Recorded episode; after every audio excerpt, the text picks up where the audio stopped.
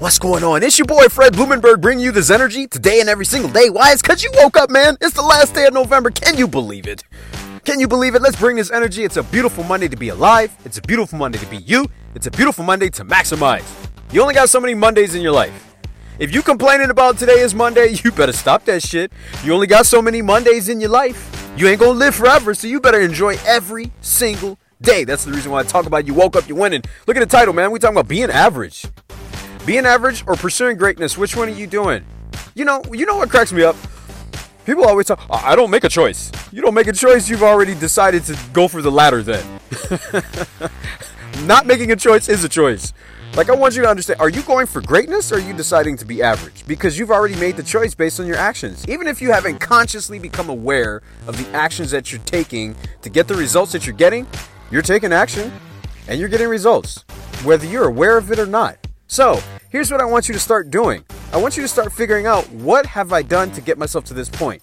And this is not a, you know, let me look at all the bad. You've done a lot of good. But the problem with many people, and I've done this before, I've been known to do this, and sometimes I do this even now, is that we focus on all the fuck ups. We focus on all the things that we messed up on or the things that we fell short on. And then we focus on what we don't have. it's like an endless vicious cycle of, you know, futility. So I want you to really look back on what have you done to accomplish what you've accomplished so far, the good. And then I want you to look on some of the bad, and I want you to identify one thing that has not gone right at all. And really, what I want you to be aware of is the patterns that you have created to get you the results you got now. Patterns. The patterns really are going to tell you what kind of habits you picked up.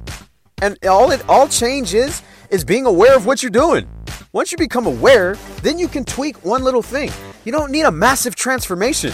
You need some small tweaks. That's what you need. So if you're working to be average, the status quo, fly under the radar, keep your nose down, stay quiet, not be seen, you're not going to make it in life. I'm sorry, you're not. You're not going to like me saying that, but you can't fly under the radar and then when you want to raise, go to the boss and be like, "Look at all this work I did." Dude, you you have to be seen. You're unique. Use your uniqueness. Stop trying to hide yourself, man. I want you to get out there and be great. Everything that you do, I want you to be over the top. Everything that you're good at, I want you to pursue it like you're gonna die tomorrow. Because you don't have forever to live and you only got so many Mondays. You only got so many Tuesdays, Wednesdays, Thursday through Sunday. So I want you to maximize every single day. Work to be great. Stop living to be average in the status quo. That shit is not getting you anywhere. It's your boy Fred Blumenberg. I love you. Be blessed. I will see you on the other side.